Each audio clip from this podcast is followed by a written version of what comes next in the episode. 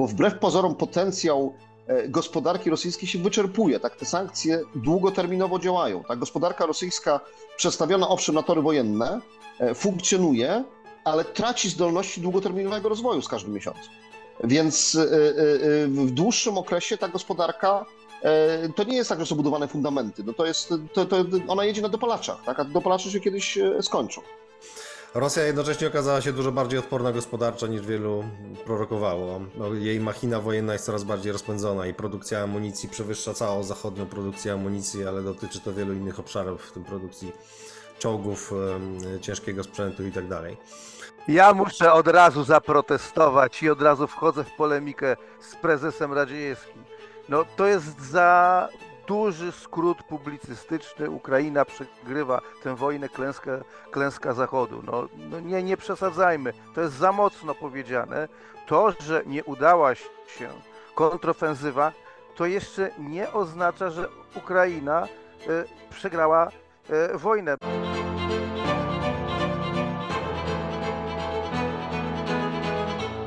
Ten materiał powstał także dzięki darczyńcom Nowej Konfederacji. Jeśli chcesz, żeby takie całkowicie niezależne analizy spraw o strategicznym znaczeniu dalej powstawały, rozważ proszę dołączenie do grona darczyńców Nowej Konfederacji.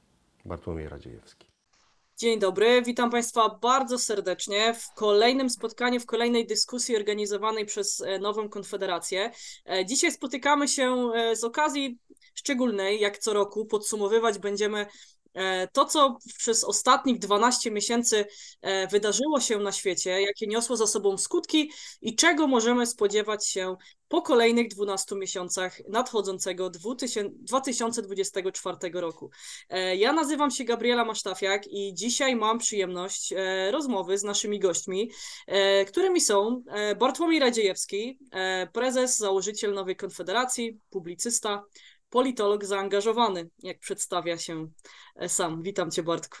Dzień dobry, cześć. E, witam serdecznie pana doktora Krzysztofa Raka, historyka, publicystę, e, prezesa Fundacji Współpracy Polsko-Niemieckiej. Witam panie doktorze. Czołem, pozdrawiam wszystkich. I witam pana Roberta Kuraszkiewicza, naszego, e, naszego stałego bywalca naszych dyskusji, członka Rady Programowej Nowej Konfederacji, e, publicystę, menadżera, e, prezesa e, spółki Rafako od niedawna. Witam panie Robercie. Dzień dobry, witam serdecznie. E, drodzy panowie, e, na początku wspomniałam, że spotykamy się w, w, szczególnym momencie, ale też spotykamy się w otoczeniu dosyć niepokojących informacji, które nadeszły e, ze strony Ministerstwa Obrony Narodowej. Przypomnę tylko, że jesteśmy w 674 dniu obecnie wojny toczącej się na Ukrainie, a dzisiaj dotarła do nas informacja, że nad Polską pojawił się kolejny niezidentyfikowany obiekt, który później okazał się być um, identyfikowalny jako, um, jako rakieta, która przedostała się w polską przestrzeń um, powietrzną. Drodzy panowie, ale nie chciałabym, żeby ta dyskusja zdominowana została tylko i wyłącznie przez news dnia, bo jednak podsumowywać będziemy cały rok. E, chciałabym bardziej na tej Ukrainie się skupić, na tym, że jesteśmy już jednak w tym ponad 600 dniu wojny, e, drodzy panowie. I pytanie jest takie na początek: co po tych 674 dniach, które, które już minęły, jakie argumenty obecnie słabnąca niewątpliwie Ukraina ma w starciu z E, z nacierającą Rosją, bo jednak dzisiaj doszły nas również kolejne informacje o tym, że doszło do e, kolejnego zmasowanego ataku Rosji. Ponad 110 rakiet zostało wystrzelonych, e, między innymi w obwody kijowski i charkowski, bardzo blisko granicy, granicy z Polską. No i w takim razie, panowie, jakie argumenty po 674 dniach wojny Ukraina ma dzisiaj w tej wojnie? Zaczniemy od Bartłomieja Radziejewskiego. Proszę bardzo. No ten rok wyjaśnił bardzo dużo, jeśli chodzi o wojnę ukraińską i sam status międzynarodowy tak Ukrainy, jak i Rosji. To był upadek pewien, pewnych złudzeń dotyczących tego, jak e, duże szanse ma Ukraina, dotyczących ukraińskiego zwycięstwa, jego prawdopodobieństwa, dotyczących też e, tego, jak Rosja cierpi na sankcjach zachodnich i jak Rosja jest słaba militarnie. Zobaczyliśmy Ukrainę prowadzącą w zasadzie taką pseudokontrofensywę. Mm, Zdaniem niektórych nie spełniała ona w ogóle mm, na gruncie sztuki wojennej kryteriów kontrofensywy. Niemniej ta operacja, która przeprowadziła, była źle przygotowana w tym sensie, że mm, Amerykanie wydaje się, że dość niefrasobliwie poszli za wynikami gier wojennych, które, mm, które prorokowały tutaj sukces. Za słabo Ukrainę wyposażyli i wypchnęli ją do tego, żeby czynami na froncie dokonywała postępów politycznych. To się okazało spektakularną klapą po wielu miesiącach. Rosjanie mieli bardzo dużo czasu, żeby się przygotować. Zrobili strefę śmierci, zrobili bardzo gęste zasieki, pola minowe i tak dalej. I e, Ukraińcy bardzo mocno wykrwawili się. To nie tylko, że nie osiągnęli sukcesu, ale oni się bardzo mocno wykrwawili i to zmieniło parametry wojny na jeszcze na niekorzyść Ukrainy. Rosja jednocześnie okazała się dużo bardziej odporna gospodarczo niż wielu prorokowało. No, Jej machina wojenna jest coraz bardziej rozpędzona i produkcja amunicji przewyższa całą zachodnią produkcję amunicji, ale dotyczy to wielu innych obszarów, w tym produkcji czołgów, ciężkiego sprzętu i tak dalej. No i e, w moim przekonaniu Ukraina przegrywa tę wojnę i przegrywa ją coraz bardziej i e, no coraz poważniej musimy się zastanawiać nad perspektywą ukraińskiej klęski, ale też klęski Zachodu w tej wojnie, no bo przecież to nie tylko Ukraina przegra, jeśli przegra, ale przegra też cały Zachód, w tym wiarygodność Stanów Zjednoczonych, bo można podejść oczywiście tak, jak niektórzy podchodzili Amerykanie do tej wojny. Tak teoretycznie administracja amerykańska mogła do tego podejść, że to jest daleka sprawa, że może trzeba się dogadać z Putinem po to, żeby móc sobie zwolnić ręce na Pacyfiku i tak dalej. Elbridge Colby na przykład mówi takie rzeczy, prawda? Em, Natomiast e, no jednak administracja Bidena zdecydowała się na coś zupełnie odwrotnego. Zdecydowała się na wielką narodową i ogólnozachodnią mobilizację po to, żeby stępić kły niedźwiedziowi nad Dnieprem.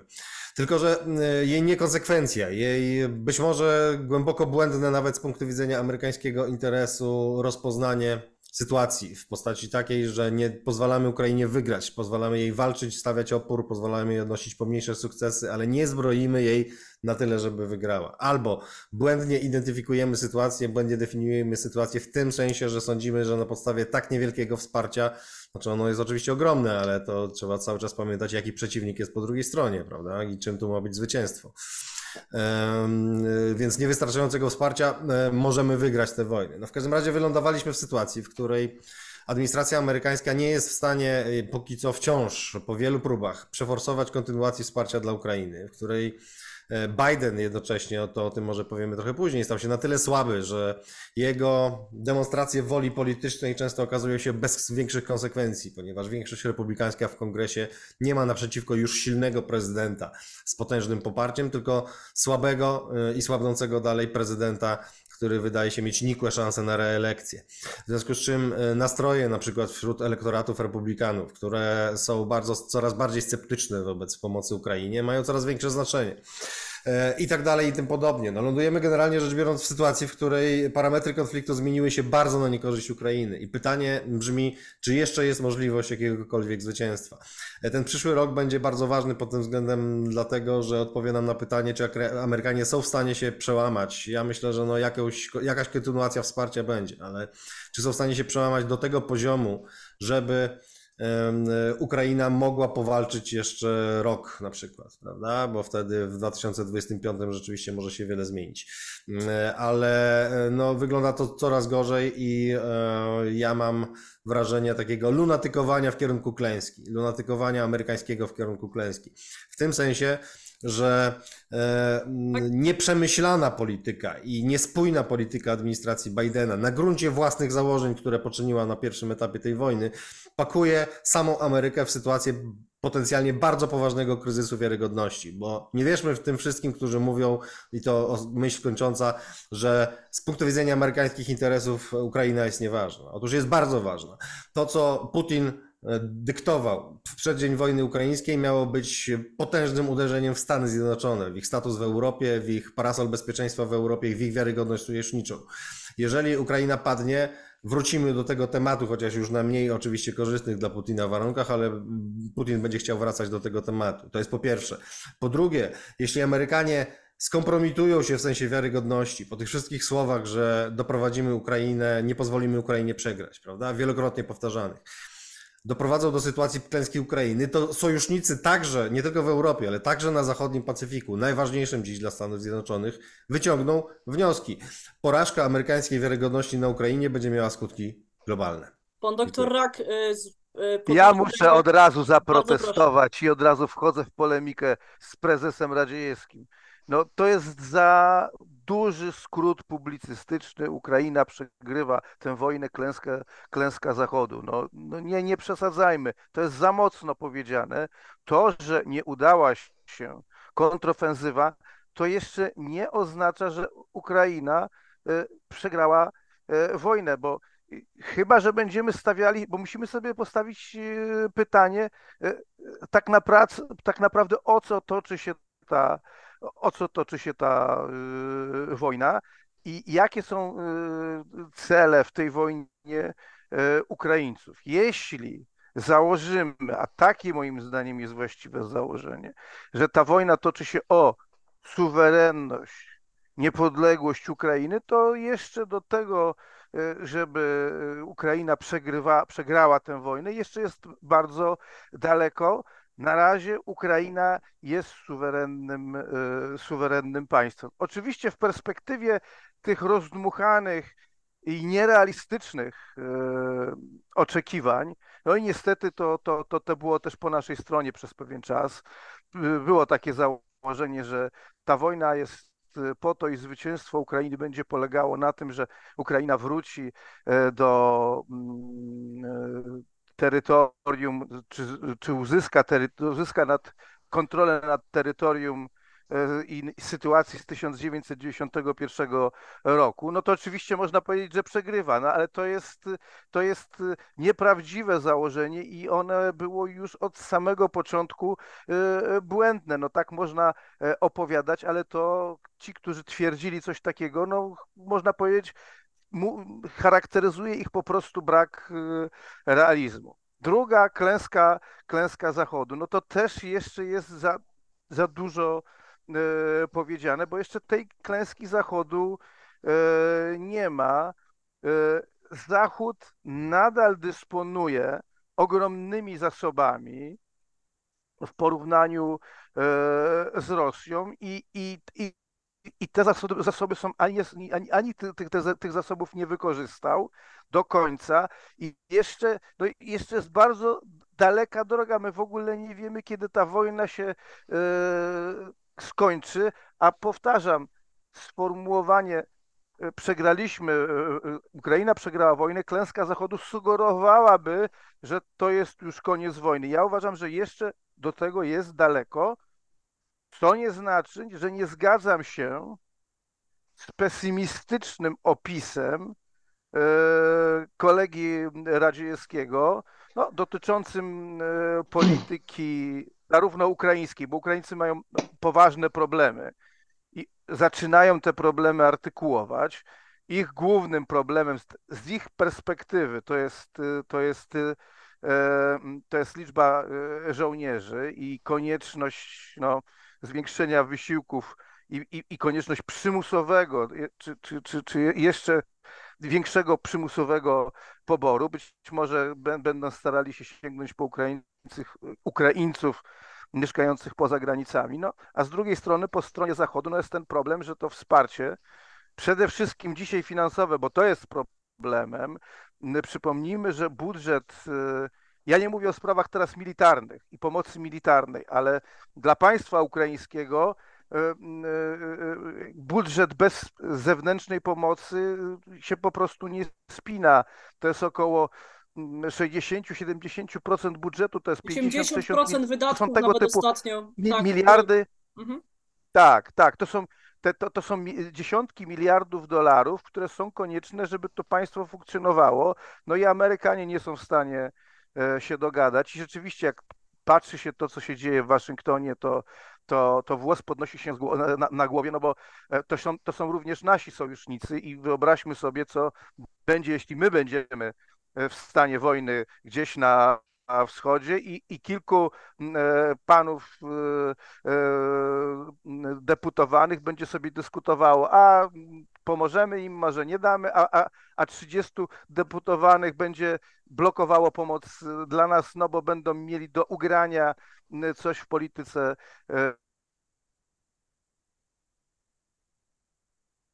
Pana doktora Raka Ale zgłosiło nam jeszcze, przed chwilą. Ukraina jest w trudnej sytu sytuacji, ale jeszcze jest jak gdyby to jeszcze nie jest ten moment, że, powie, po, że możemy, że jesteśmy uprawnieni do powiedzenia, że to jest przegrana Ukrainy, przegrana w wojnie, bo jest na pewno za wcześnie. Ale przepraszam, muszę, muszę, muszę wejść Zachodu. słowo, Krzyśku.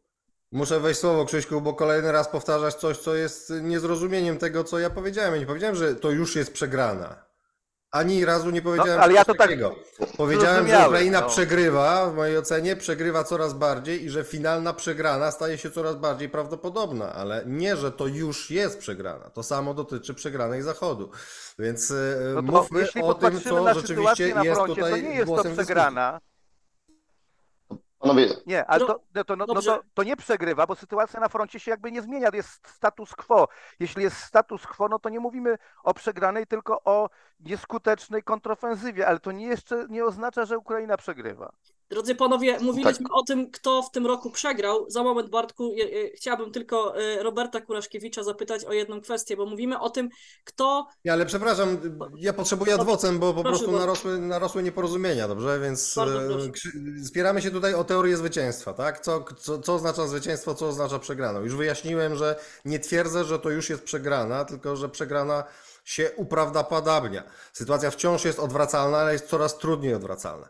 To jakby po pierwsze. Po drugie, jeżeli chodzi o samą teorię zwycięstwa. Dla mnie e, e, absurdalne jest definiowanie zwycięstwa na zasadzie obrona suwerenności, obrona niepodległości. Putin nie stawiał sobie celu całkowitej likwidacji niepodległości Ukrainy w ogóle. Nie ma żadnych dowodów na to.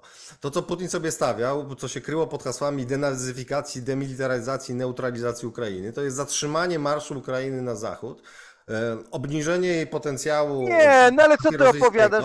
Putin Nie, postawił sobie to- za cel za, zmianę Ale czy ja e, mogę, władzy. czy ja mogę dokończyć wypowiedź? Tak, bardzo proszę, Bartek, Bar, Bartek dokończy i tak, i pytanie. Ja się zapisuję, ja się zapisuję. Tak, tak. Nie, nie, ale muszę się odnieść nie ma dowodów na to, że Putin chciał likwidacji całkowitej państwowości ukraińskiej. Jego cele były bardziej ograniczone. Oczywiście dzisiaj musiał zdeeskalować i tak te cele, które miał na początku. I na przykład w aspekcie demilitaryzacji Ukraina jest o wiele bardziej zmilitaryzowana niż była. Ale w aspekcie doprowadzenia do tego, żeby na przykład Ukraina nie była w stanie dalej integrować się z NATO i Unią Europejską, co było jego ewidentnym celem strategicznym, wciąż to jest absolutnie w grze i się przybliża. Możemy sobie również wyobrazić sytuację, że do ewentualnej dalszej integracji z NATO i Unią Europejską zdolna będzie tylko jakaś kadłubowa zachodnia Ukraina, gdy wschodnia nie, znaczy, nastąpi koreanizacja Ukrainy. Te cele główne wszystkie Putina cały, cały czas są w grze. Natomiast sytuacja na froncie jest sytuacją, w której to nie Ukraińcy dzisiaj są w pozycji do dyktowania jakichkolwiek warunków, tylko Rosjanie. To nie Ukraińcy, a Rosjanie są w głębi terytorium przeciwnika. To nie Ukraińcy, a Rosjanie dysponują wielokrotną przewagą w amunicji, w sprzęcie, w ludziach i tak. To nie Ukraińcy, a Rosjanie dzisiaj są także w natarciu na froncie. Jeżeli doszłoby do zakończenia wojny tylko na obecnej linii ograniczenia, linii rozgraniczenia, to to byłaby głęboka klęska Ukrainy, zwłaszcza, że coraz trudniej sobie wyobrazić kontynuację walnego zachodniego wsparcia dla Ukrainy w dotychczasowej postaci. No, popatrzmy na to, co się dzieje w Stanach Zjednoczonych i zastanówmy się, przez ile lat można jeszcze kontynuować to wsparcie. No to się wydaje naprawdę coraz mniej realne. Ukraina bez tego wsparcia nie będzie w stanie spać o własny, wstać o własnych nogach. Będzie państwem zrujnowanym, państwem z e, odciętym dostępem do Morza Azowskiego, bardzo ważnego, państwem ze zrujnowaną większością bazy przemysłowej na wschodzie, państwem bez dostępu do Krymu, które umożliwia kontrolę praktycznie całego półno- całej północy Morza Czarnego i tak dalej i tym podobne. Obecna linia na froncie jest linią porażki ukraińskiej w tej wojnie, po całości rzecz biorąc, mimo tego, że początkowe cele Putina musiały zostać zdeeskalowane.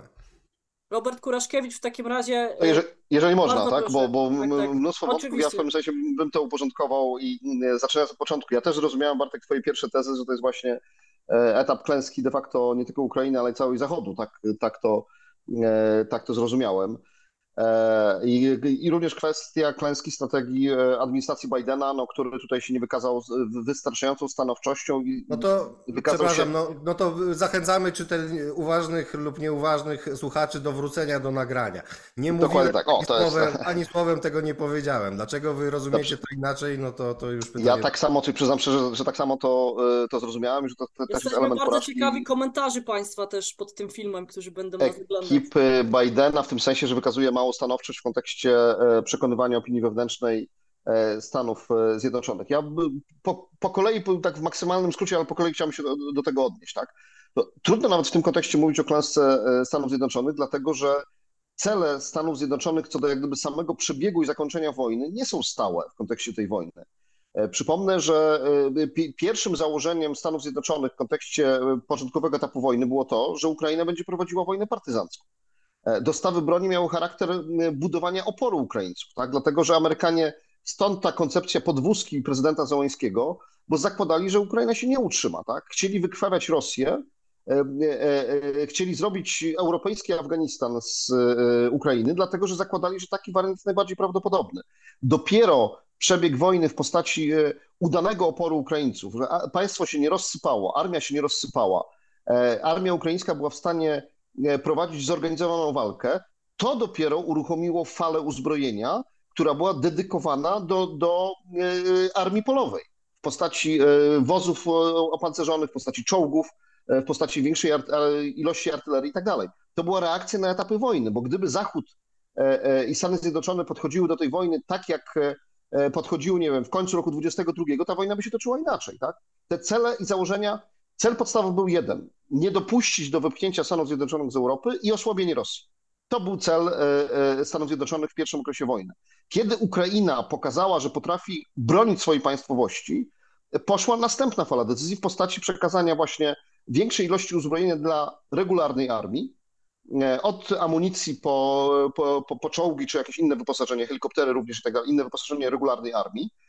Dodatkowo te sukcesy ukraińskie z, na, na Helsińszczyźnie i, i, i wokół Charkowa, że tak powiem, pokazało, że być może jest możliwość zdobycia, e, odbicia, że tak powiem, operacjami militarnymi większych terenów. E, więc po to była ta fala, o czym pisałem w Nowej Konfederacji, największa fala uzbrojenia, bo wtedy już pisałem, że większa ona nie będzie. I to nie jest wyraz, wyraz porażki, tylko pewnych założeń strategicznych po prostu, tak, że większa fala uzbrojenia niż ta, która, która była, nie jest możliwa, żeby Zachód przekazał. E, może uzupełniać tylko. I to się dzisiaj dzieje, tak? W kwestii militarnej kluczową kwestią absolutnie, i tu jest wielki problem, jest kwestia amunicji. E, ale ta kwestia amunicji się bierze z tego, że zapasy y, państw zachodnich są wyczerpane. To nie jest kwestia w tej chwili błędnej decyzji, tylko, e, tylko również Stany Zjednoczone dzisiaj wydzielają amunicję. Dodatkowo przecież przekazali z magazynów w Izraelu i z Korei Południowej na, na, na, na front ukraiński, kiedy przez kilka miesięcy Ukraińcy mieli przewagę w zużyciu artylerii i tak dalej. Nie chcę wnikać jak gdyby w szczegółowo wszystkie etapy wojny. Podkreślam tylko, że każda wojna ma swoje etapy, ta również. Więc e, z jednej strony dzisiaj rzeczywiście Rosjanie mają przewagę, ale to w żadnym wypadku nie jest klęska Zachodu. Mało tego, moim zdaniem, E, o ile tylko e, Ukraina wytrzyma cenę krwi, bo to jest największy znak zapytania, bo ta cena krwi jest potężna, którą Ukraina płaci oczywiście, tak? Ten wątek tutaj się pojawił. To najważniejszą kwestią, która w kontekście Ukrainy jest, ten wątek się o tym tutaj pojawił, ja o tym piszę od bardzo dawna i regularnie, analizując na bieżąco te decyzje, e, kiedy jeszcze nie były tak popularne w Polsce kwestie decyzji finansowych ze strony Zachodu, bo decyzje finansowe ze strony Zachodu pokazują stopień determinacji we wspieraniu Ukrainy. Ja osobiście uważam, E, e, że Amerykanie podejmą tę decyzję. Pytanie, czy całe 61 miliardów dolarów e, podejmą tę decyzję być może w ograniczonym stopniu w styczniu, co jeszcze pozwoli państwu ukraińskiemu prowadzić walkę. Moja teza jest taka, że jeżeli nie będzie dodatkowych pieniędzy z Europy czy ze Stanów Zjednoczonych, bo te małe transze z Funduszu Walutowego czy z Banku Światowego, które ciągle tam ciurkają w tej chwili, są niewystarczające, to w marcu, kwietniu już będzie implozja państwa ukraińskiego w tak daleko idącym stopniu Ukraina jest utrzymywana przez Zachód, ale właśnie jest utrzymywana. Do tej pory cały czas była utrzymywana. I ja, moja teza główna jest taka, że Zachód podejmie jednak tę decyzję, e, zarówno Europa, jak i e, Stany Zjednoczone, e, że Ukraina te pieniądze dostanie, więc będzie miała siłę finansową do prowadzenia walki. Czy wytrzyma cenę krwi? Nie wiem. Oczywiście Putin zyskuje przewagę, ale moim zdaniem to jest właśnie przewaga taka, to powiedziałem w wywiadzie niedawno u Soroczyńskiego, że Rosja może tę wojnę wygrać tylko w 2024 roku. Bo wbrew pozorom potencjał e, gospodarki rosyjskiej się wyczerpuje. Tak, te sankcje długoterminowo działają. Tak, gospodarka rosyjska przestawiona owszem na tory wojenne e, funkcjonuje, ale traci zdolności długoterminowego rozwoju z każdym miesiącem. Więc e, w dłuższym okresie ta gospodarka to nie jest tak, że są budowane fundamenty. No to jest, to, to ona jedzie na dopalaczach, tak? a dopalacze się kiedyś skończą.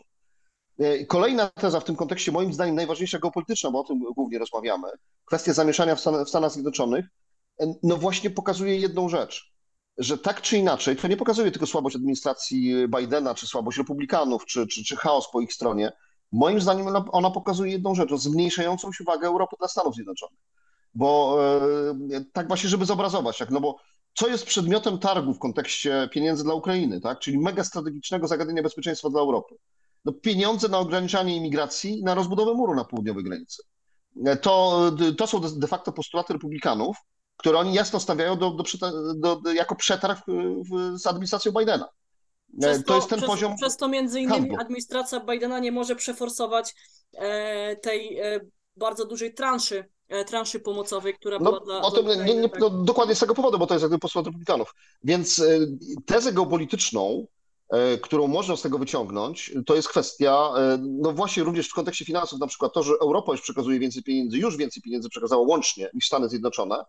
E, ja postawiłem tą tezę właśnie w kontekście tego roku i to jest moim zdaniem też teza, która się powinna przebijać. Także wojna ukraińska jest wojną europejską, dlatego że ona determinuje porządek europejski. Stany Zjednoczone swój cel osiągnęły i dalej ten cel osiągają, tak? Rosja jest pogrążona w konflikcie, NATO się wzmocniło w kontekście rozszerzenia i wzmocnienia swoich struktur jedności, ono się wzmocniło. E, Rosja się pogrąża w konflikcie, jest osłabiana, e, więc e, cele amerykańskie są spełniane strategiczne. Inne pytanie No jest w kontekście nie. Europy. Właśnie nie. Ja tak uważam, że są. Ja chciałam- Rosja się osłabia, NATO Tak, się rozszerzyło. jeden wątek jeszcze do tej, do tej dyskusji, bo rozmawiamy o słabości Ukrainy w ciągu ostatnich 12 miesięcy, ale właśnie może też kilka słów o tym, czy, czy aby nie był to rok właśnie y, y, wzmacniania się znaczącego Rosji, bo przecież to, co wydarzyło się nawet dzisiaj, tak, ten ostrzał, ostrzał zachodnich, y, zachodnich regionów ukraińskich, sami dowódcy ukraińskiej armii mówią o tym, że, że Rosjanie przygotowywali się na to od miesięcy tak naprawdę, gromadzili, gromadzili środki, E, a też trzeba dodać, że do skutku doszedł drugi pobór, e, jesienny pobór e, rosyjskiego wojska i ponad 130 tysięcy nowych, e, nowych, e, nowych żołnierzy trafiło na rosyjsko-ukraiński front. Także drodzy panowie, może ten rok był zwycięstwem Rosji właśnie. No, zwycięstwem ty- Rosji to może za dużo powiedziane, ale, y, ale y, zwracasz uwagę tutaj na ważne aspekty. No to y, obraz ym, jest nakreślony przez Roberta Kuraszkiewicza, jest obrazem dosyć jednostronnym, takim bym powiedział hura optymistycznym, by nie powiedzieć życzeniowym. Wskazał to, tam, gdzie Rosja słabnie, a nie wskazał zupełnie tam, gdzie zyskuje przewagi. No. E, Przecież Rosja rozkręci, przestawiła swoją gospodarkę efektywnie na tory wojenne i owszem, traci pewne możliwości rozwojowe i to słusznie wykazałeś, ale z drugiej strony e, dzisiaj wydaje 6% PKB na wojsko i produkuje więcej amunicji niż cały Zachód razem wzięty, prawda? A ty się opierasz na, e, w tych swoich przewidywaniach na analizie, je- jednej analizie, o ile wiem, czyli e, dotyczącej amunicji w 2025 roku, że wtedy Zachód prześcignie, czyli e, eksperta militarnego The Economist, prawda? No, że nie- nie tylko, ale- tylko, że analiz dotyczących wzrostu e, amunicji było już mnóstwo i ja przypominam, że Zeitenwende nie wypaliło, że francuskie e, wzrosty nakładów są nie na taką wojnę, nie na wojnę z Rosją, bo to są nie lądowo-powietrzne siły, tylko inne, że e, Europa nie dokonała przebudzenia w aspekcie militarnym wystarczającego, prawda? Tymczasem Rosja, jeżeli jutro wojna się skończy, będziemy mieli do czynienia z uzbrojoną po zęby, zmobilizowaną Rosją, z, gospodarką przed, przed, przestawioną na tory wojenne, produkującą ogromne ilości nie tylko amunicji, ale czołgów, karabinów, wszystkiego. E, Bardzo niebezpieczne zjawisko. Coś z tym trzeba będzie zrobić, prawda? Więc teraz e, wracając do twojego tezy, że, z którą chcę polemizować, że mm, Stany Zjednoczone spełniają swoje cele strategiczne. No nie do końca, dlatego że jaka była sytuacja w lutym 2022? Sytuacja była taka, mamy rozbrojony Zachód, nie, znacząco zredukowaną amerykańską obecność w Europie i e, istotnie uzbrojony wzmocnioną, zmodernizowaną e, e, militarnie Rosję, która staje naprzeciwko Ukrainy z e, dwoma setkami tysięcy żołnierzy i e, siłami do tej ekspedycji spe- specjalnej, operacji specjalnej i chce dokonać rzucenia szybkiego Ukrai- Ukrainy na kolana, żeby wywołać piorunujący efekt, potem przesuwając dywizję pod granicę NATO i dyktować wa- NATO warunki. NATO w ówczesnej sytuacji miało tak słabe siły konwencjonalne, że prawdopodobnie uległoby szantażowi rosyjskiemu. NATO było w sytuacji e, prawdopodobnej porażki w wojnie konwencjonalnej z Rosją, by, gdyby doszło do wojn, pełnoskalowej wojny konwencjonalnej z Rosją. Europa totalnie rozbrojona. Miesiące do e, przebudzenia Ameryki i ściągnięcia ewentualnych amerykańskich zasadniczych posiłków. I teraz, gdzie jesteśmy dzisiaj? Oczywiście dzisiaj e, amerykańska produkcja jest na wyższym poziomie, europejska jest na trochę wyższym poziomie, polska jest na sporo wyższym poziomie i tak dalej. Ale summa summarum, wciąż wielu ekspertów amerykańskich uważa, że Stany Zjednoczone w bezpośrednim starciu konwencjonalnym z Rosją by przegrały. Już nie mówię o Niemcach, o Francji i ich kom- kompletnym rozbrojeniu, ale wciąż mamy niebezpieczeństwo, że Putin za pomocą swojej przewagi konwencjonalnej będzie dyktował e, Zachodowi e, warunki. Celem amerykańskim było neutralizacja tego czynnika. Czy ona się udała? Tylko częściowo. Wciąż, gdyby doszło do tego rodzaju konfrontacji i tego rodzaju pertraktacji, sytuacja byłaby niebezpieczna zarówno z perspektywy e, zdolności defensywnych Europy, jak i z perspektywy amerykańskiej wiarygodności sojuszniczej. Więc e, teza, że Zachód spełnił swoje cele już, jest dalece zbyt optymistyczna i zbyt daleko Stany. Stany, znaczy nie, nie powiem, że spełnił swoje cele, tylko spełnia swoje cele, tak? W tym sensie, że e, Rosja strategicznie ugrzęzła, NATO jest wzmocnione, NATO jest przebudzone, oczywiście można dyskutować o tempie e, e, i, i, i wbrew pozorom powtarzam tą tezę, e, Rosja tym wysiłkiem militarnym się nie wzmacnia, tak? Strategicznie dokonuje się regres z pozycji rosyjskiej w całym miękkim podbrzuszu, w całym otoczeniu, zaczynając od Armenii po Azję Centralną, kwestie możliwości e, wpływów, tak? ograniczanie rynków zbytu, tak? uderzenie w eksport gazu, który, który jest dalsze uderzanie ze strony Stanów Zjednoczonych, tak? E, zastąpienie przez Stany Zjednoczone jako głównego eksportera LNG na świecie. E, Ja przypomnę, o tym pisałem, tak? Te 10 lat temu to Stany Zjednoczone nie, ani grama gazu nie eksportowało, tak? A w tej chwili są największym eksporterem e, gazu już w tej chwili, między innymi dzięki wojnie.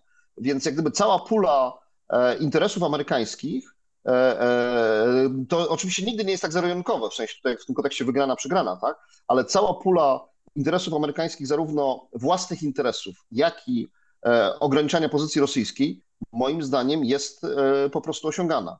E, I ja osobiście zakładam, że no, ja powiedziałem tak, no, na, na, naprawdę de, decyzja o tym, czy Zachód przeznaczy, ja tutaj też nie, nie mówię, że jestem pewny, że tak będzie, no, zak- zakładam, że tak będzie, ale, ale ręki tutaj nie dam so- sobie odciąć, tak? Ale w jaki sposób Zachód podchodzi do wspierania Ukrainy dalej do wojny, no to będzie kwestia o tych finansach, która musi zapaść mniej więcej najpóźniej do, do 20 stycznia, nie? żeby potem e, jak gdyby fizycznie te tra- transfery się mogły odbyć w taki sposób, że nie dokona się implozja państwa ukraińskiego.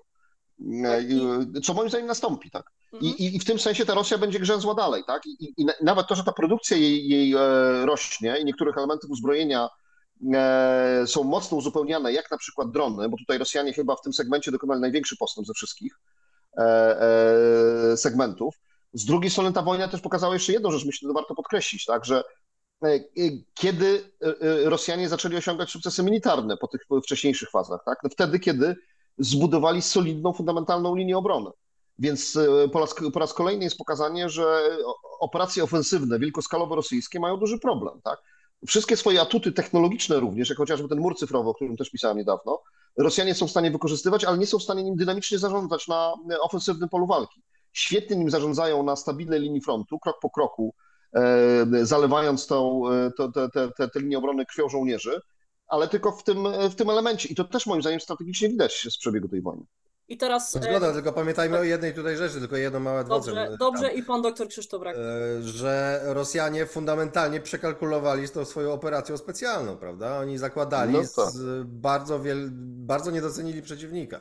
Musimy założyć, że będą mądrzejsi po tej porażce. I następnej wojny nie przeprowadzą w tak głupi i w tak niedoskalowany sposób, prawda? Tylko jeżeli będą chcieli atakować następne państwo, to przygotują się porządnie i nie będą robić operacji specjalnej, tylko od razu zrobią, wystartują z punktu, na którym te wojny zakończą. Doktor Krzysztof Rak w takim razie, czy te No. nawoływania Ukrainy o dalszą pomoc, Ale jeszcze wsparcie... pani pozwoli, że ja jednak proszę. wezmę w tym udział, udział w tej, w tej, w tej, w tej, dyskusji, bo, bo ona jest dosyć ważna.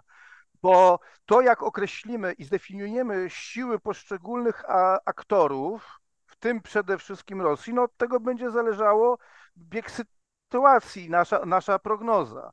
Ja tutaj zgadzam się z panem Robertem, że no, Bartek no, przeszacowuje zdolności rosyjskie, bo no, nie ulega wątpliwości, że Rosjanie nie szykują się na nową kolejną wojnę z e, Zachodem, bo na razie ugrzęźli na Ukrainie.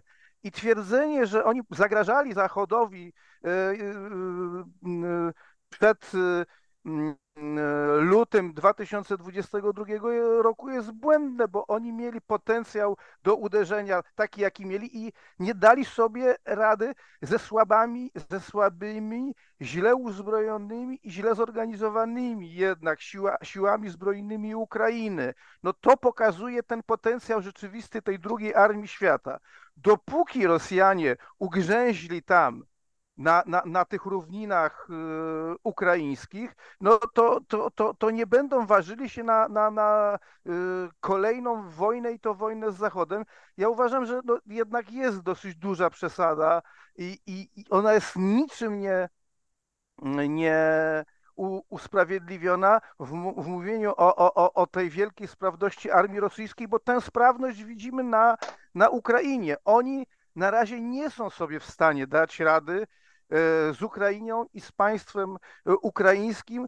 E, A co do tego się zgadzamy, że to jest państwo, ono było i jest wyjątkowo słabe i jest coraz e, słabsze. Tak więc no, e, fakty na razie są takie, jakie są i e, tutaj no, musimy pamiętać, że bo to też jest błędne moim zało zdaniem założenie, że niektórzy oczekiwali, że sankcje przyniosą natychmiastowy efekt. Nie ma takich sankcji typu gospodarczego i społecznego, które by przyniosły natychmiastowy efekt. Ja nie znam takiego, takiego przykładu i nikt nie zna sankcji. Ta wojna trwa, to nie są jeszcze dwa lata.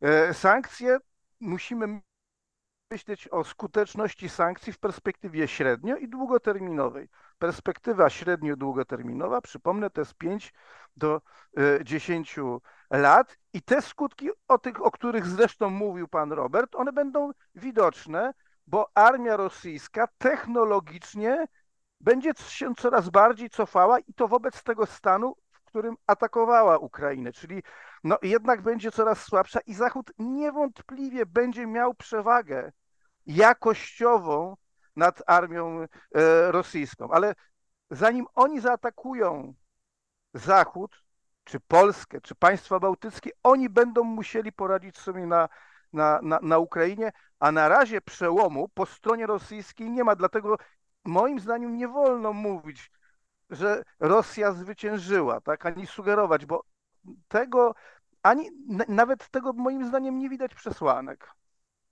Nie widać przesłanek. Jeszcze raz powtórzę, ja nie mówię, że Rosja zwyciężyła, tylko że zbliża się do Nie, ale. I proponuję Bartek, jednak e, ja nie mówię, że to ty, ale mogę, ale mogę powiedzieć, proponuję nie lekceważyć jednak niebezpieczeństw, tuż, które są tuż za miedzą, bo mam wrażenie, że zaczynamy się niebezpiecznie staczać w tradycyjną polską doktrynę strategiczną, czyli my z synowcem no nie, to teraz ty nam wmawiasz, że my lekceważymy, to my będziemy będzie. Ale mówili, czy ja że panu ty... przerywałem? Ale czy ja panu przerywałem? Więc Tak. e, naprawdę spójrzmy realnie kilka lat do przodu. To jest oczywiste, że Rosja musi się najpierw uporać z Ukrainą. Tylko, że jak starałem się pokazać, ale jak też z wielu waszych słów wynika, jest coraz bliższa tego, żeby finalnie uporać się z tą Ukrainą. I to jest niebezpieczna perspektywa. Oczywiście walczmy o to, żeby było inaczej, ale liczmy się z tym i wyciągaj, że będzie jednak nie po naszej myśli i wyciągajmy wnioski z obecnej sytuacji, w tym z błędów i niespójności i niekonsekwencji polityki amerykańskiej, która tutaj jest widoczna, względem własnych założeń i własnych interesów także. Jeżeli Rosja pokona Ukrainę powiedzmy w przyszłym albo w następnym roku, no to y, możemy sobie znowu optymistycznie zakładać, jak niektórzy, że na dekadę mamy Rosję z, z głowy, bo tak została wyniszczona na Ukrainie. Ale są też tacy, którzy mówią, że w 2-3 lata nawet Rosja jest w stanie odbudować stracone siły. Do tego dochodzi cała rozkręcona machina wojenna. Więc my musimy założyć, że w ciągu dwóch, trzech, czterech lat będziemy mieć perspektywę Putina wracającego do zagrywki z lutego 2022.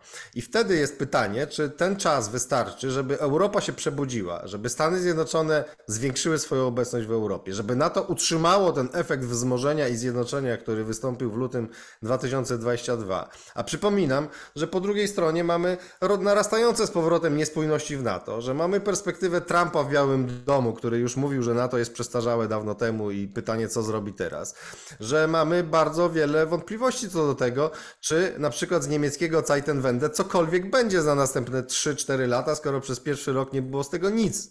E, mamy też e, uzasadnione wątpliwości co do tego, czy polski chociażby program zbrojeń jest e, na miarę, nie mówię, że samodzielnej obrony przed Rosją, ale obrony takiej, żeby wystarczyła nam na dotrwanie do sojuszniczej pomocy i skorzystanie z jakichś wspólnych sił, na przykład ze Skandynawami, z innymi, żeby tę wojnę zwycięsko stoczyć, więc mamy dużo efektownych zakupów, ale kompletnie nieadekwatne kadry i wiele brakujących tutaj elementów więc ja proponowałbym jednak e, e, odrobić lekcję z tego, że odpowiedzialna polityka to jest taka, która gotuje się na czarne scenariusze i o nich warto przede wszystkim mówić, zwłaszcza, że w Polsce wciąż, myślenie życzeniowe i dojutryzm mają się bardzo dobrze.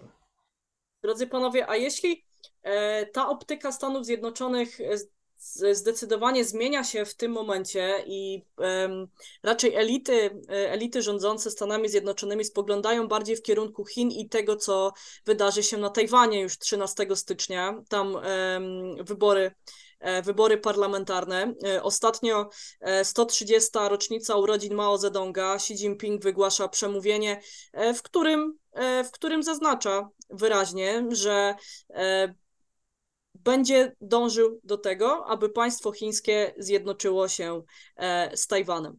E, drodzy panowie, powołując się na to, co od bardzo wielu, wielu lat powtarza profesor Guralczyk, o tej symbolice, która ważna jest e, w chińskich, chińskich przywódców, 100, 130. rocznica 130. rocznica urodzin Mao Zedonga, który który jednak mamy E, mamy, mamy w pamięci wydarzenia roku 49, kiedy to jednak to na, e, to na Tajwanie e, schronienie znalazły, znalazły uciekające chińskie władze. Drodzy panowie, czy ostatnie wydarzenia wokół Tajwanu, czy to, co wydarzyć ma się już za bez mała dwa tygodnie tam, czy ostatnie prowokacje, e, jeśli w ten sposób możemy nazwać e, manewry, e, manewry wojskowe chińskie u wybrzeży Tajwanu, czy to wszystko świadczyć może o tym, że szykuje nam się już kolejny konflikt na tym polu, pomimo że podczas ostatniego spotkania Xi Jinpinga z Joe Bidenem doszło do swego rodzaju odmrożenia relacji dyplomatycznych i jak Bartłomiej Radziejewski mówił też w swoich programach, jednak ryzyko tego gorącego konfliktu zostało zostało w ten sposób odsunięte. Jak Państwo, e, jak Panowie oceniacie, oceniacie e, możliwość wybuchu takiego, e, takiego konfliktu? Bartku? Ja się nagadałem dużo w pierwszej turze, więc teraz może przesunę się na koniec kolejki, oddając głos. Dobrze, w takim razie. Oczywiście nie ze swojej winy, tylko z powodu tutaj z musiałem polemizować. Przez nas, przez nas pewnie, tak. Z powodu gorącej wiadomo, polemiki. Tak. Bardzo, bardzo, bardzo słusznie. Panie Robercie, w takim razie. E, znaczy, ja, ja, ja, to, ja mam na to własną. Ja mam na to własną tezę, i którą w wielu momentach staram się głosić w Polsce, ona się jeszcze trochę słabo przebija o znaczeniu kwestii nuklearnych dzisiaj w polityce, tak? E, to, co Kissinger mówił, że kwestia nuklearna jest matką dziedziny bezpieczeństwa. E, ona teraz nabiera nowego wymiaru i w tych kontekstach e, mocarstw średnich również, tak jak tutaj Bartek się posługuje tym określeniem, ale również odgrywa rolę kluczową w kontekście mocarstw naj, globalnych, powiedzmy, tak? Przepraszam, nie mocarstw średnich, ja nie mówię o czymś takim jak mocarstwa no. średnie, mówię o państwach średnich i moderatorach. To pewien skrót myślowy z mojej strony, jasne. E, ale wracając do, do, do, do mocarstw globalnych, czyli, czyli potęg globalnych, czyli Chin i Stanów Zjednoczonych, no to jest kwestia nuklearna. Tak? No dzisiaj Chiny e, nie mają e, możliwości technicznych mutual destruction, więc są jak gdyby bardzo mocno słabsze versus Stany Zjednoczone w dziedzinie broni nuklearnej. Moim zdaniem bez parasolu nuklearnego to jest może zabrzmi bardzo ostro, ale bez parasolu nuklearnego, który jeszcze w perspektywie dekady mieć nie będą, e, to moim zdaniem przy całym znaczeniu, i tutaj się absolutnie zgadzając z, tą, z tymi koncepcjami, że ten Tajwan jest mega ważny, że to jest dopiero domknięcie, że tak powiem, zakończenie wieku upokorzeń, tak, bo profesor też Góralczyk o tym pisze, tak, no to, to, że dopiero, dopiero zjednoczenie pełne Tajwanu z macierzą, czy z kontynentem jest zakończeniem wieku upokorzeń, tak, to, to, to dla samego Xi Jinpinga to jest mega ważne, ale z drugiej strony właśnie uważam z tego względu, że ta wyraźna słabość Chińczyków, e, z drugiej strony ten ich agresywny program rozbudowy sił nuklearnych, które mają ten parasol stworzyć, no powoduje, że oni się na operację militarną e, podbicia Tajwanu e, moim zdaniem nie zdecydują, tak, w perspektywie właśnie tego czasu, do kiedy tego parasola nuklearnego nie zbudują. Może bardzo ostra i bardzo jednoznaczna teza, ale, ale właśnie tak ustawiam i to właśnie kontekście, konkretnie w kontekście znaczenia doktryny nuklearnej w obu państwach, która w tej chwili się, e, w tej chwili się zmienia. Panie doktorze, w takim razie Tajwańczycy wybiorą między, krótko, ja się, ja się, ja się tak, stąd, między wojną a pokojem? Ja się tą diag... Krótko, ja się z tą diagnozą zgadzam.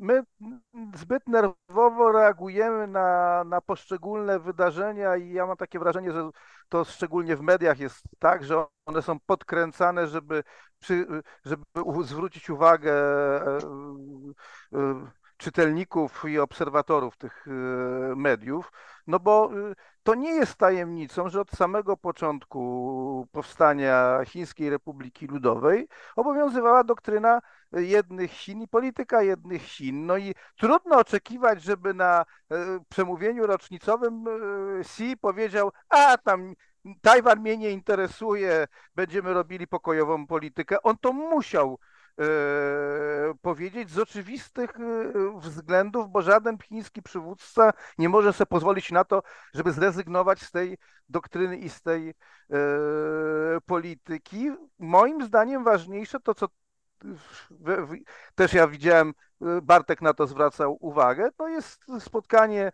Bidena i Xi, potem spotkania y, wojskowych obydwu państw, które by świadczyły, że na razie mamy do czynienia z okresem takiego względnego, relatywnego e, odprężenia, no ale y, tak jak już powiedzieliśmy, ta polityka jednych Chin będzie obowiązywała i tu ja bym się obawiał, że w jakiejś perspektywie, e, i to bym to wiązał z rozwojem stosunków wewnętrznych e, w Chinach, e, jakby zmienił mechanizmy władzy i mechanizmy zmiany władzy, co, co w dyktaturze jest absolutnie kluczowe, rozpoczął trzecią rozpoczął trzecią kadencję, co będzie moim zdaniem powodowało, że polityka zagraniczna będzie coraz bardziej uzależniona od kwestii wewnętrznych, od wewnętrznej walki o władzę i utrzymaniu się przy władzy e, w Pekinie. I tu można moim zdaniem się obawiać e, jakichś takich ruchów e, niebezpiecznych, no właśnie związanych chociażby z bezpieczeństwem, z bezpieczeństwem Tajwanu, ale to nie, nie szybko, tak, no bo chociażby to, na co pan y, Robert zwraca uwagę, na kwestię potencjału nuklearnego Stanów Zjednoczonych, no to jest, y, to, to też wątpliwe jest, żeby Chiny zdecydowały się na otwarty konflikt y, ze Stanami Zjednoczonymi na Tajwanie. Bartku, w takim razie wrzucę tutaj jeszcze jeden, jeden kamyczek do tego pytania o Tajwan. Tajwan bardzo ważny punkt na mapie E, na mapie, na, na mapie e, przemysłowej, tak? E, świata transportowej. Mamy przykład ostatnio tego, jak bardzo mały kraj, taki jak Jemen, potrafi zdestabilizować, a właściwie jeden ruch Hutich w Jemenie potrafi zdestabilizować światowe łańcuchy dostaw na, na Morzu Czerwonym. W takim razie, czy Tajwańczycy rzeczywiście w styczniu wybiorą, zgodnie ze słowami Xi Jinpinga, pomiędzy wojną a pokojem, czy, ta, czy to ryzyko nie jest aż tak duże? Może zacząłbym od tego, że te sławne słowa Xi Jinpinga, które ty też przywołałaś, nie były niczym nowym. On powiedział to, co mówi zawsze, czyli priorytetem jest pokojowe zjednoczenie, ale opcja zbrojna w razie czego też jest niewykluczona. Koniec, kurtyna, kropka. Amerykańskie media to rozdmuchały histerycznie, a polskie bezrefleksyjnie powtarzały, jakoby była tu jakaś nowa groźba. Nic nowego mm, w słowach Xi Jinpinga. Czy sytuacja jest bardziej niebezpieczna niż była wcześniej? E, ja też sądzę, że e, chińska inwazja na Tajwan jest bardzo mało prawdopodobna, nie powiedziałbym, że niemożliwa, bo na przykład deklaracja niepodległości myślę, że sprowokowałaby jednak chińską inwazję. Ale jest to bardzo mało prawdopodobne e, z tych względów, o których mówił Robert. Tu jeden ale nie tylko. Tu jeden niuans. Chińczycy nie mają zdolności e, wzajemnego zniszczenia nuklearnego Stanów Zjednoczonych, ale mają zdolność przetrwania pierwszego uderzenia i ataku odwetowego na terytorium Stanów Zjednoczonych. Niemniej e, wciąż przewaga amerykańska jest ogromna, tak jak mówiłeś. Ale to nie wszystko, bo przecież wszelkie analizy, które ja znam, innymi słynny raport Rand Corporation o potencjalnej wojnie amerykańsko-chińskiej sprzed paru lat z czasów Obamy, wskazują, że w razie ewentualnej wojny na zachodnim Pacyfiku chińska gospodarka ucierpi wielokrotnie bardziej. Także dlatego, że jest e, skoncentrowana na wybrzeżach. Przecież w razie wojny o Tajwan dojdzie do totalnej blokady tego akwenu, a więc sparaliżowane zostaną to już nie będzie e, perspektywa omijania Suezu przez Afrykę, prawda, jak teraz, tylko głęboki paraliż głównych, e, głównej arterii handlowej współczesnego świata z katastrofą gospodarczą w Chinach z tym związaną. Więc parcie do tego byłoby absurdalne z punktu widzenia Chin, Chin, e, także dlatego, że e, od dekad już one pielęgnują swój wizerunek pokojowego, konfucjańskiego mocarstwa, które od dekad nie było w żadnej wojnie kinetycznej, prawda? E, przedstawiają Amerykanów jako agresywnych i na południu globalnym robią to skutecznie który ciągle pakuje się w jakieś awantury, ciągle wywołuje wojny, a oni sami są pokojowym mocarstwem dążącym do harmonijnego rozwoju, dobrobytu, budowania infrastruktury i tak. Taka wojna w oczywisty sposób zrujnowałaby także to.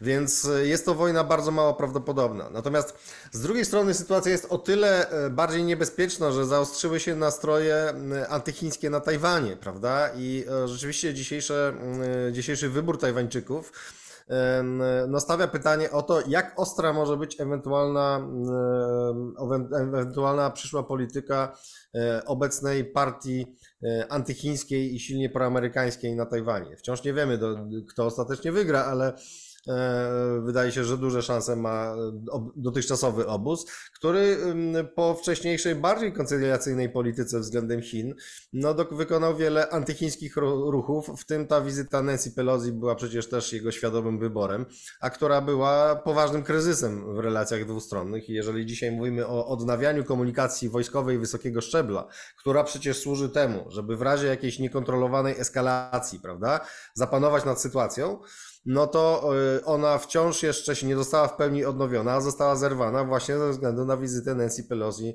na Tajwanie. Wielu w Ameryce ma skłonności do tego, żeby wykonywać pewne prowokacyjne ruchy i zachęcać Tajwańczyków do coraz większej asertywności. I z tej perspektywy sytuacja jest potencjalnie niebezpieczna, ale mimo wszystko sądzę, że czynniki rozsądku przeważą, nie tylko dlatego, że dla Tajwanu byłoby to katastrofalne, jeżeli by na przykład poważył się na ogłoszenie niepodległości ale też e, no, Amerykanie wydają się niegotowi absolutnie do takiej wojny docelowo, dysponując wciąż e, wieloma istotnymi przewagami. No, mają nie tylko koszmarnie długie łańcuchy tutaj łańcuchy dostaw, ale też E, mają na przykład zupełnie niewystarczającą ilość amunicji. Niall Ferguson jakiś czas temu w pięknym eseju w Bloombergu pięknie wykazywał, jak e, Amerykanie prawdopodobnie w kilka, kilkanaście tygodni wystrzelaliby się w ewentualnej dużej wojnie z Chinami i nie mieliby dalej czym strzelać. E, drodzy panowie, w takim razie względy pragmatyczne, ale też może kwestia tego, tego geopolitycznego rozciągnięcia, w którym Stany Zjednoczone obecnie tkwią, bo chciałabym jeszcze poruszyć temat wojny na Bliskim Wschodzie i tego, co dzieje się e, pomiędzy Izraelem a Palestyną. Tam również Stany Zjednoczone bardzo mocno od samego początku dyplomatycznie, e, politycznie zaangażowane. Mm, jak do tej pory dochodzą nas e, coraz to nowe informacje o tym, że Izraelczycy mordują, napadają na um, palestyńskie obozy w strefie gazy, prowadząc e, do stopniowego e, do stopniowej eliminacji e, mieszkańców strefy gazy. Drodzy panowie, czy ten konflikt ma przed sobą perspektywę zakończenia się w 2024 roku, biorąc pod uwagę wszelkie warianty, bo wiemy, że na stole, na stole leżało kilka, kilka różnych możliwości rozwiązania te, tego, tego konfliktu. Mówiło się o rozwiązaniu dwupaństwowym, o, do którego stosunek władz, władz izraelskich bywa zmienny, zmienny tak naprawdę. Natomiast jestem ciekawa pana, panów, panów opinii na ten temat do czego ten konflikt na Bliskim Wschodzie doprowadzi nas w 2024 roku, panie Robercie? Proszę bardzo. Znaczy, no to, to, moim zdaniem tutaj bardzo trudno wyznaczyć konkretny cel, mhm. dlatego że walka Izraela ma charakter egzystencjalny. E, to znaczy, to jest dalszy ciąg, i tutaj się zgadzam z, z, tą, z tą doktryną żydowską, że to jest dalszy ciąg walki narodu o przetrwanie.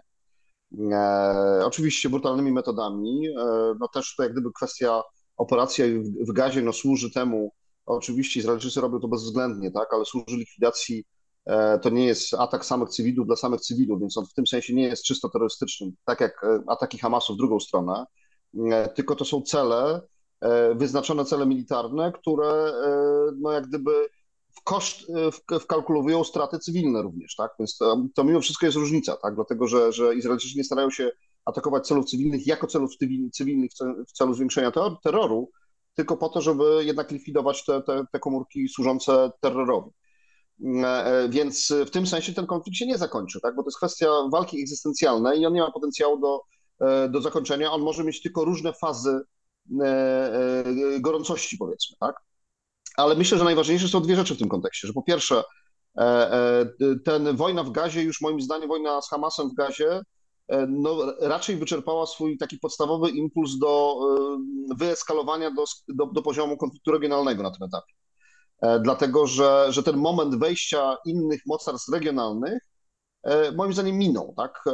Iran też jednak ocenił, że, że jednak zbyt, jest w stanie zbyt dużo stracić, między innymi z tego względu, że moim zdaniem wie, że pierwszym celem, ewentualnie jeżeli, jeżeli by Iran przystąpił do, do, do walki, nie, nie, nie za pomocą proxy różnych, bo w tym sensie bierze udział w walce oczywiście, ale jak to proxy w sposób ograniczony i, i przy niewielkiej ilości uzbrojenia, e, no to też boi się o swoje instalacje nuklearne, bo to stałoby się w oczywisty sposób jednym z pierwszych celów i e, Iran by stracił ten wieloletni wysiłek, który wkłada w rozwój własnej broni nuklearnej. E, więc moim zdaniem to był główny powód tego, że Iran nie przystąpił do, do wojny i w ten sposób podstawowy warunek e, eskalacji regionalnej konfliktu nie został wyczerpany i moim zdaniem ta eskalacja nie nastąpi. Co jest ważne z perspektywy porządku e, globalnego i konflikcie również wojny ukraińsko-rosyjskiej. Ale moim zdaniem ta sytuacja e, na Bliskim Wschodzie pokazuje jeszcze jedną rzecz. Właśnie tam również możemy obserwować zmieniającą się pozycję Stanów Zjednoczonych. Stany Zjednoczone w regionie już nie są czynnikiem totalnie dominującym. Są jednym z elementów regionalnej polityki bezpieczeństwa, Oczywiście e, z perspektywy swoich interesów strategicznie najważniejszym, ale tylko jednym z elementów układanki, nie czynnikiem, który dominuje w całości nad e, całym regionem. Dlatego się tworzą lokalne sojusze, e, lokalne porozumienia polityczne, lokalne strategie bezpieczeństwa, regionalne, przepraszam, no, które właśnie traktują Stany Zjednoczone jako jeden z czynników, a nie jako główny czynnik do, do odnoszenia się. I, I to jest moim zdaniem też jak gdyby skala pewnych zmian geopolitycznych, które na świecie E, następują, tak? To potencjalnie w dłuższej perspektywie stwarza dodatkowe ryzyka dla Izraela, e, bo jednak e, Izrael, mimo całej swojej potęgi i sprawności, bez tego stałego wsparcia amerykańskiego, no, będzie żył w tej obawie zepchnięcia do morza ciągle, powiedzmy, tak? Więc to jest jakby perspektywa też dekad, ale moim zdaniem ona się w tej chwili może, e, e, może pojawić. Najważniejsze jest to, że moim zdaniem ten konflikt jednak wytracił swoje znaczenie e, na tym etapie możliwości E, wyeskalowania do konfliktu regionalnego. Aha, nie, jeszcze jedną rzecz warto, jak mówimy o geopolityce, strategii, warto zauważyć. E, no ten pierwszy przypadek e, wojny w kosmosie, tak? czyli to, że Izraelczycy zestrzelili rakietę balistyczną wystrzeloną, pewnie irańską oczywiście, bo żadną inną, ale wystrzeloną przez Hutich z Jemenu, no jednak zestrzelili ją w przestrzeni kosmicznej, tak? Więc to jest jakby pierwszy przykład użycia e, broni defensywnej i ofensywnej e, w przestrzeni kosmicznej. To warto odnotować. Panie doktorze, w takim razie, kto w gazie stracił na tej wojnie? Ja postaram się na to pierwsze pytanie odpowiedzieć, bo trzeba się z tym zgodzić, że ten konflikt, y, on w jakiś sposób się ustabilizował. E, I teraz zadanie Izraela jest stosunkowo, nazwijmy to tak, stosunkowo proste, bo Izrael teraz musi w gazie zniszczyć po prostu Hamas i prawdopodobnie on ten Hamas zniszczy. Pytanie jest, jak długo mu to zajmie i, i, i, i po zniszczeniu Hamasu władze izraelskie będą szukały rozwiązania mm, e, politycznego. No, prawdopodobnie w strefie gazy zainstalowany zostanie Fatah i im zostanie przekazana e, władza mm, e, w, w, tej, w tej enklawie, ale warunkiem, warunkiem jest no, zniszczenie Hamasu. Pytanie, no właśnie, w ogóle można zapytać, czy to jest w ogóle możliwe,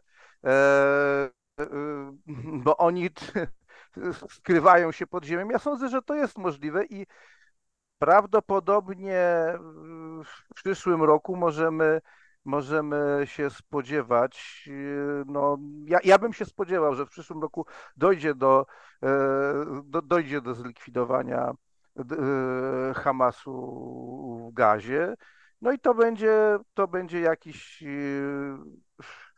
to, to, to będzie jaka, jakiś pretekst do prób rozwiązania politycznego, no ale jeśli zlikwiduje się Hamas, no to pojawi się na pewno inny czynnik, który będzie walczył, e, czy inny podmiot, który będzie walczył z Izraelem i rzeczywiście ten konflikt e, ma charakter, mm, ma charakter chroniczny.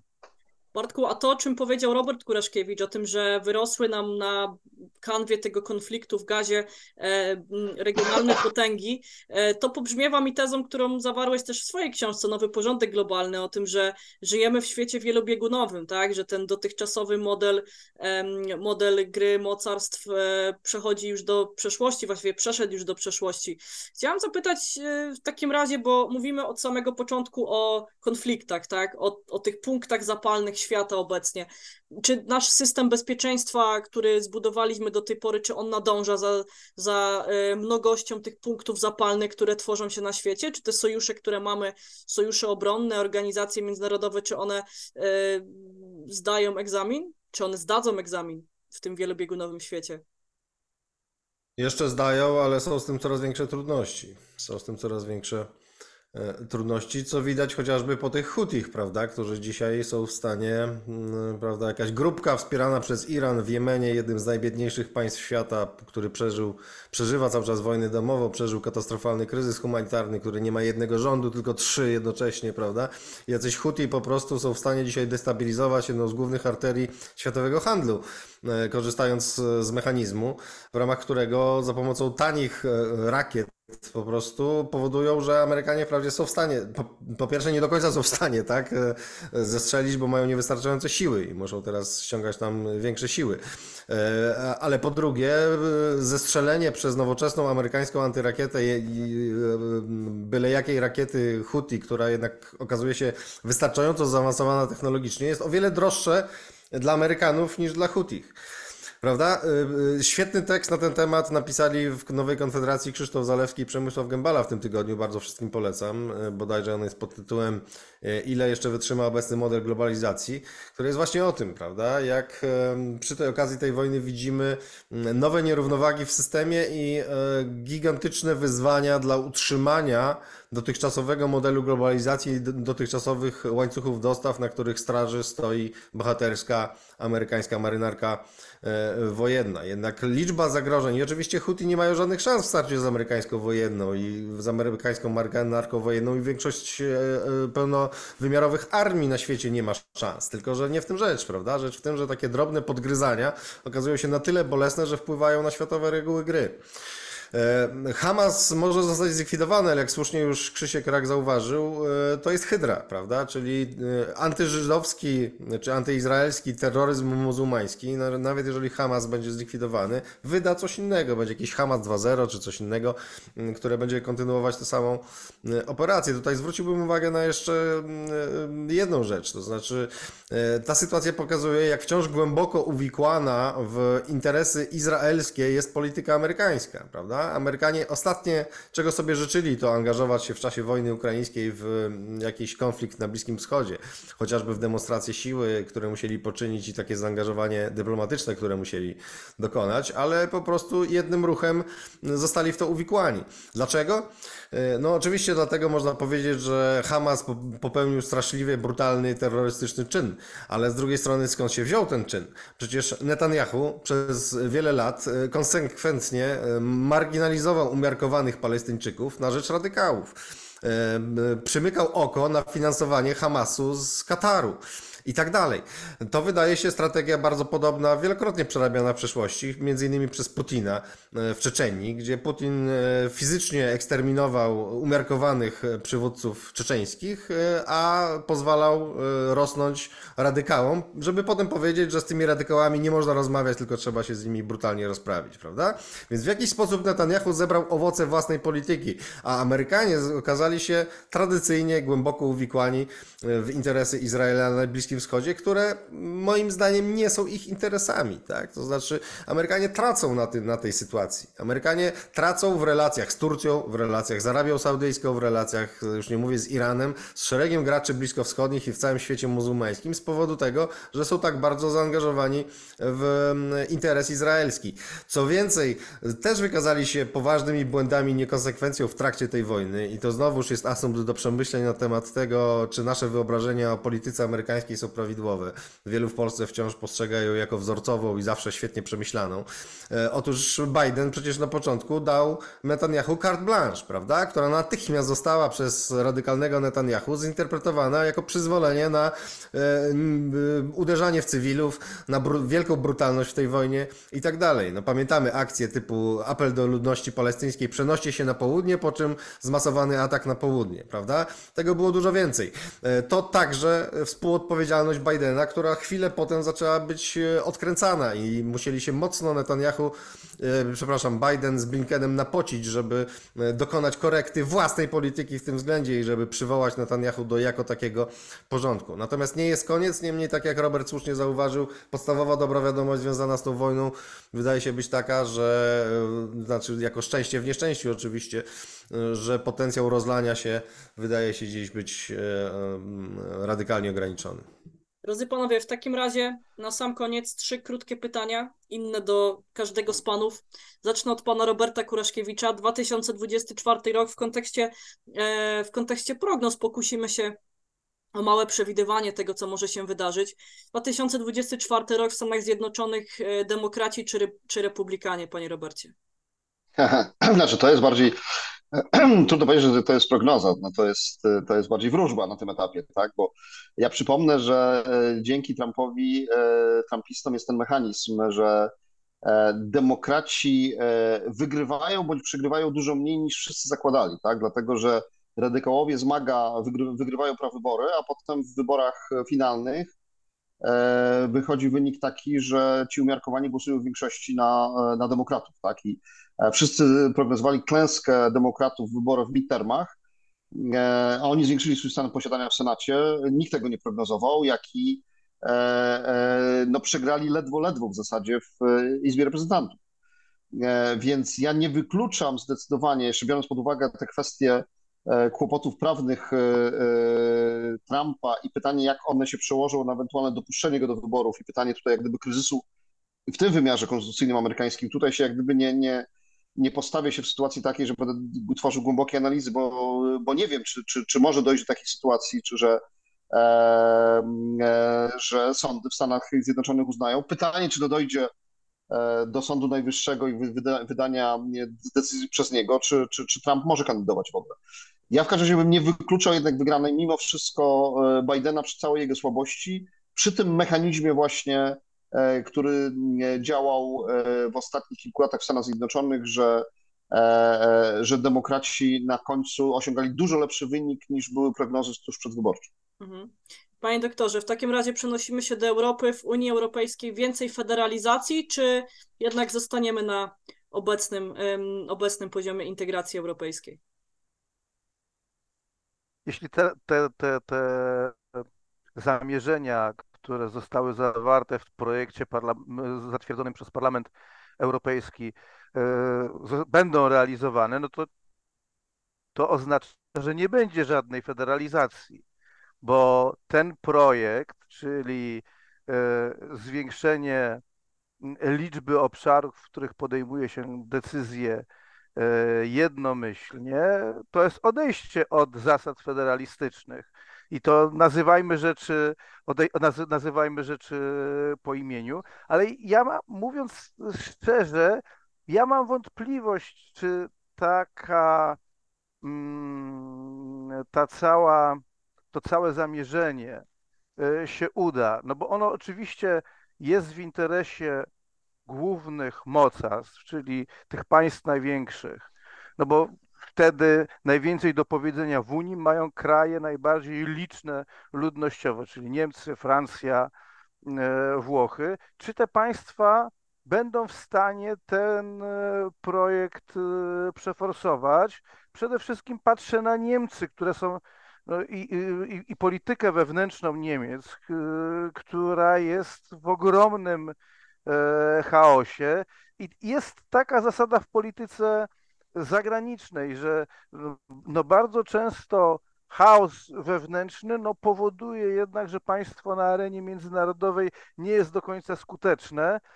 I no ja po prostu wątpię w cechy przywódcze również kanclerza, no bo tu te kwestie strategiczne dotyczące polityki zagranicznej to są w domenie kanclerza federalnego i mam wątpliwości, czy kanclerz federalny będzie miał na tyle sprytu, zręczności i skuteczności, żeby tak daleko idące zmiany w Unii Europejskiej wprowadzić, bo te zmiany będą miały za skutek no, y, zmianę relacji pomiędzy poszczególnymi e, krajami. Powiem szczerze, ja, zawsze, ja, ja, ja nigdy w to specjalnie nie wierzyłem, no i może jestem optymistą, sądzę, że to się nie uda i Niemcy skupią się przede wszystkim na swoich e, poważnych problemach wewnętrznych, bo jak na razie oni sobie z tymi problemami rady nie dają, czego e, widomym efektem jest jednak stały, stopnio, ale stopniowy wzrost znaczenia AfD, czyli partii antysystemowej i która, no zobaczymy, będą wybory landowe e, w przyszłym, e, właściwie w tym roku, tak, w roku 2024 i zobaczymy, czy ona osiągnie sukcesy, których oczekujemy. I to będzie moim zdaniem główny problem dla klasy politycznej niemieckiej, a nie jakieś tam e, zmiany instytucji europejskich. Mhm. Dziękuję bardzo panie doktorze. I Bartku, ostatnie pytanie dla ciebie. Rok 2024 będzie rokiem globalnego południa? No to myślę, że za dużo powiedzieć, że rokiem e, globalnego południa, e, ale będzie, ale globalne południe rośnie sukcesywnie i to jest mniej więcej trzykrotny wzrost znaczenia w potencjałach, e, w potencjale gospodarczym w, ostatnich, w ostatnim czasie. Będzie rosło dalej. No i interesującym bardzo zjawiskiem jest to, że globalne południe mówi coraz wyraźniej własnym głosem, prawda? E, wojna ukraińska to potwierdza i pokazuje, że już Zachód nie ma tej zdolności narzucania swojego stanowiska w tak ważnych sprawach polityki światowej, e, jakie są na ustach wszystkich przez jakiś czas, jak największa wojna w Europie od II wojny światowej. W związku z czym e, globalne południe no, prezentuje się jako asertywne, jako świadome już coraz bardziej swojej siły. E, oczywiście to są kraje w ogromnej mierze bardzo biedne, bardzo słabe, ale wyrosły tam dwa wielkie kolosy. Chiny i Indie, które co ciekawe stają się coraz bardziej w relacji rywalizacyjnej tutaj, prawda? Indyjczycy w tym roku rzucili wyzwanie Chińczykom oficjalnie, najpierw na szczycie G20, doprowadzając do nieobecności Xi Jinpinga, ponieważ zrobili je pod hasłem Indie liderem globalnego południa. Dotychczas chi, chi, dla Chińczyków zarezerwowane było to miejsce. A wkrótce potem przy, zrobili własną konferencję, kolejną pod podobną ideą, więc Indyjczycy konsekwentnie próbują wypierać Chiny e, w roli lidera globalnego południa. Oczywiście nie, nie mają wystarczającego potencjału dziś jeszcze, ale mają na przykład ten atut, że wszystkie te państwa, które są sceptyczne wobec dalszego wzrostu chińskiego, chińskiej potęgi, także azjatyckie, także zachodniego Pacyfiku, amerykańscy sojusznicy z tego regionu, ale przede wszystkim same Stany Zjednoczone, znajdują się w pozycji, że w której chcąc powstrzymywać Chiny, E, potrzebują wzmacniać Indie i dziś Indie fenomenalnie korzystają na tym, czy to poprzez na razie hasła, zobaczymy co z tego będzie, budowy alternatywnych wobec nowego jedwabnego szlaku korytarzy transportowych z Indii do Europy, czy to poprzez amerykańskie inwestycje w obszarze półprzewodników, w obszarze nowoczesnych silników do odrzutowców i tak dalej. E, Indyjczycy wygrywają te e, sytuacje, więc globalne południe na pewno będzie rosło w tym roku. Natomiast może jeszcze sobie powiedzmy na koniec, bo rozumiem, że już zbliżamy się do finału, tak? Się. Tak, tak. E, o, o, tak syntetycznie, bo zabrakło tego jak dotąd, o tym roku, prawda? Czyli, bo rozmawialiśmy segmentowo o poszczególnych kwestiach, ale to był moim zdaniem bardzo ważny rok, który e, wyklarował nam nowy system międzynarodowy i właśnie e, Indie i ich coraz bardziej asertywna polityka są moim zdaniem pokazuje, że e, Indie są już nowym mocarstwem. Ten potencjał mocarstwowy na papierze to one już od dawna ma, miały, ale nie prowadziły polityki mocarstwowej. Dziś już ją prowadzą i to, że są w stanie skutecznie kwestionować międzynarodową pozycję Chin w pewnym stopniu, oczywiście tylko, ale jednak e, pokazuje, że to jest nowe mocarstwo. E, mamy więc nowy system międzynarodowy, podczas gdy niektórzy jeszcze żyją jakimiś złudzeniami, że żyjemy w dobie hegemonii amerykańskiej. E, hegemonia amerykańska skończyła się, wydaje się, kilkanaście lat temu i żyliśmy przez dłuższy czas w systemie trójbiegunowym, no to teraz żyjemy już w czterobiegunowym E, w którym są dwa supermocarstwa amerykańskie i chińskie i dwa mocarstwa rosyjskie i indyjskie. Niestety mocarstwowość wyprowadziła się, wygląda na to, że trwale z Europy. Europa jest coraz bardziej marginalizowana we wszystkich układach, mimo że dysponuje ogromnym wciąż potencjałem gospodarczym, ale jednak rozproszonym. Mimo że dysponuje, wydawałoby się, niebagatelnym potencjałem militarnym, ale zbyt rozproszonym, żeby był e, specjalnie istotny na arenie międzynarodowej i tak dalej i tym podobne.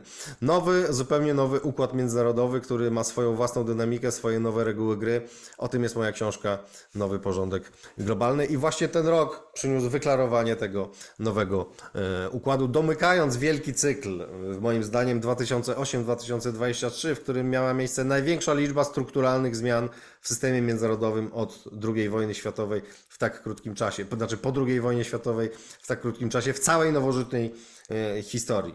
Mamy wielkie szczęście, że to przeszliśmy przez to bez żadnej trzeciej wojny światowej ani czegoś porównywalnego.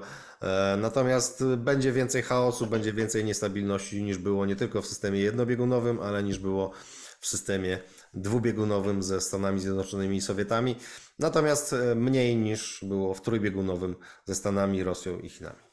A do dyskusji o tym, jaki to był rok, chciałabym zachęcić też Państwa, e, naszych widzów, e, w komentarzach pod tym filmem. Zachęcam do tego, żebyście Państwo podzielili się z nami e, swoimi obserwacjami ale też skomentowali wszystkie te wątki, które poruszyliśmy dzisiaj e, w trakcie naszej rozmowy. Było ich sporo. E, ja Państwu dziękuję bardzo. Dziękuję Panom za dzisiejszą rozmowę. Moimi gośćmi byli pan doktor, Grzegorz, pan doktor Krzysztof Rak, e, Bartłomiej Radziejewski, Robert Kuraszkiewicz.